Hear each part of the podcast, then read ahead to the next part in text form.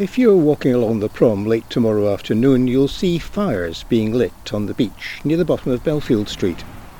They're not bonfires, but special fire boxes, and small groups of people, no more than six, will be clustered round each one, following the social distance rules. They're here to remember family members and friends who've passed away. In part, it's to celebrate their lives, but to absent friends, it's much more about the living than the dead. And in particular, it's there to help Scots deal with grief, something that seems to have been lost in the 21st century, as I heard from life celebrant Loretta Dunn, who'll be leading the event. So the festival is called To Absent Friends. It's run every year. It's been going since 2014 and it runs in November from the 1st to the 7th. This is part of the Scottish Partnership for Palliative Care, and the subset to that is Good Life, Good Death, Good Grief. It was a look at how us as Scots grieve, and death is not a subject that's high on the list of priorities of popular things to discuss. We're not terribly good, perhaps probably as a nation, but perhaps it's a Western thing that we're not very good at grieving and talking about death. We tend to, excuse the pun, bury it so that we don't have to, to deal with it because it's too painful, but it manifests itself in many other ways. The curious thing is, though, if you look back in history within Scottish Irish culture, there was the tradition of the wake. Yes. And that seems to have gone. Yeah, it does seem to have gone over a period of time. I mean, we still have what we, what I would describe as the wake tea, which is, you know, after the event at the crematorium, for example, people would then go someplace and gather and have something to drink and eat and remember the person who has died. Unfortunately, in the current climate, that's not happening either. So, our grieving process in this present time is not being completely fulfilled either. You might not even have been able to spend time with your loved one in hospital. And so I believe that we're setting up problems for the future whenever that happens to be when we're through this episode that we're in at the moment. So the people who will be joining you on the beach by the fireboxes, will they mostly be people who have actually lost someone in the past what year, not necessarily to do with the pandemic. Yes, it's not specifically COVID related, it's just loss or grieving related. Grief is a bit of a process and you never know how long it's going to last. And some people carry their grief and it affects their everyday life. But having the a forum to come together and be able to remember their loved one because this festival is a storytelling festival so if you if we were to sit round a fire and I was to bring a photograph of my mum for example because you're invited should you want to bring a memento with you of the person who has died then I might tell you about her qualities, about all the good things that she gave me and my siblings and I might really want to highlight her and showcase her as an individual, not to remember her end, but to tell you a wee bit more about her. But if you're in a, a different stage of your grieving process, then the end may be what you're focusing on because that's where you are. So it's meeting people where they're at in their grieving process. So it could mean simply sitting together in silence because you know that there are other people around you who are feeling more or less the same kind of thing.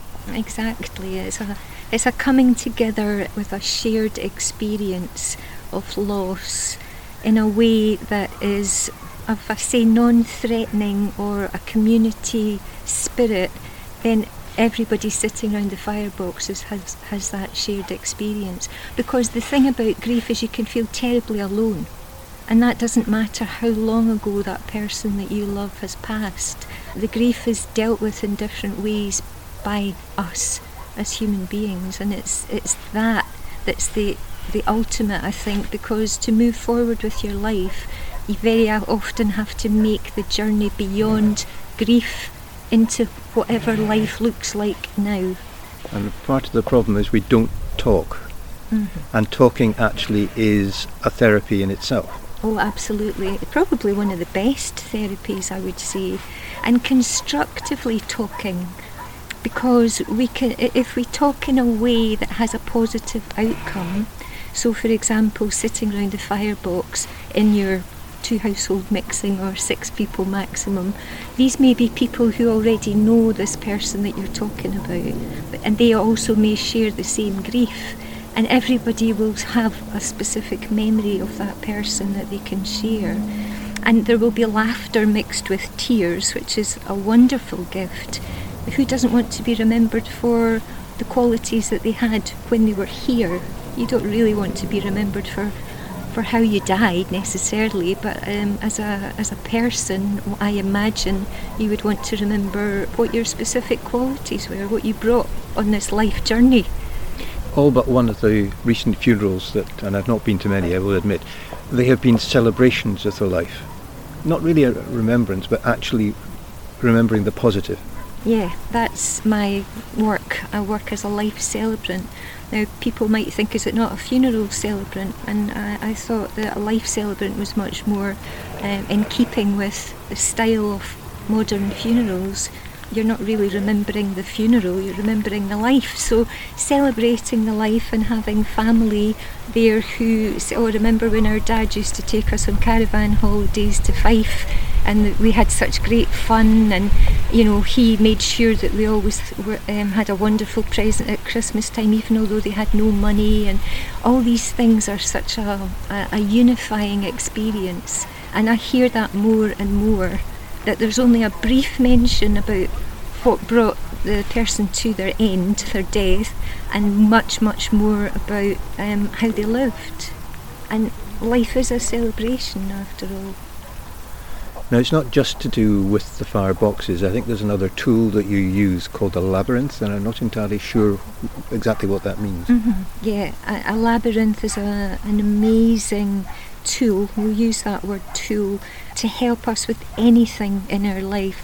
It's a very interesting process, but it's not a maze. That's the first thing to say.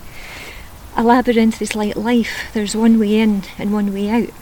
It's a very right hemispheric process, so it's creative, intuitive.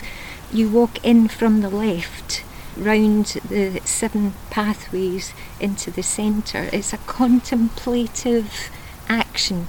So it's a kind of walking meditation. A walking meditation, and you can consider anything. In this particular case, of course, we're looking at grief or loss or anything like that.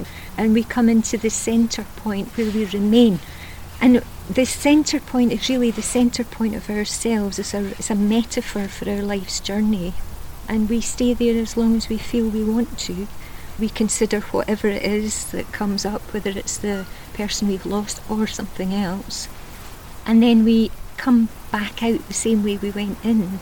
And there's this sort of a remembering at the beginning of walking the labyrinth, a revelation in the centre, and then a re entering back into life as you come out. Because it's a very interesting process but it's like a it's a walking meditation that shows you your own life experience. And if you want to consider how you can alter it by the time you stood in the middle of the labyrinth and started to come back out of it again, you will feel completely different about your experience. So it's a release? A release, absolutely. It's powerful. You would think, how could something that appears to be so simple be so powerful? but it's extremely powerful and, and should be tried, I think, by everybody. This event, like all of the others across Scotland, needs to conform to the rules of social distancing and will therefore be much smaller than in previous years. This one, on Portobello Beach, is by ticket only, and that has long been sold out. However, there will be a team of people on hand to explain what's going on and to offer support to anyone who needs it.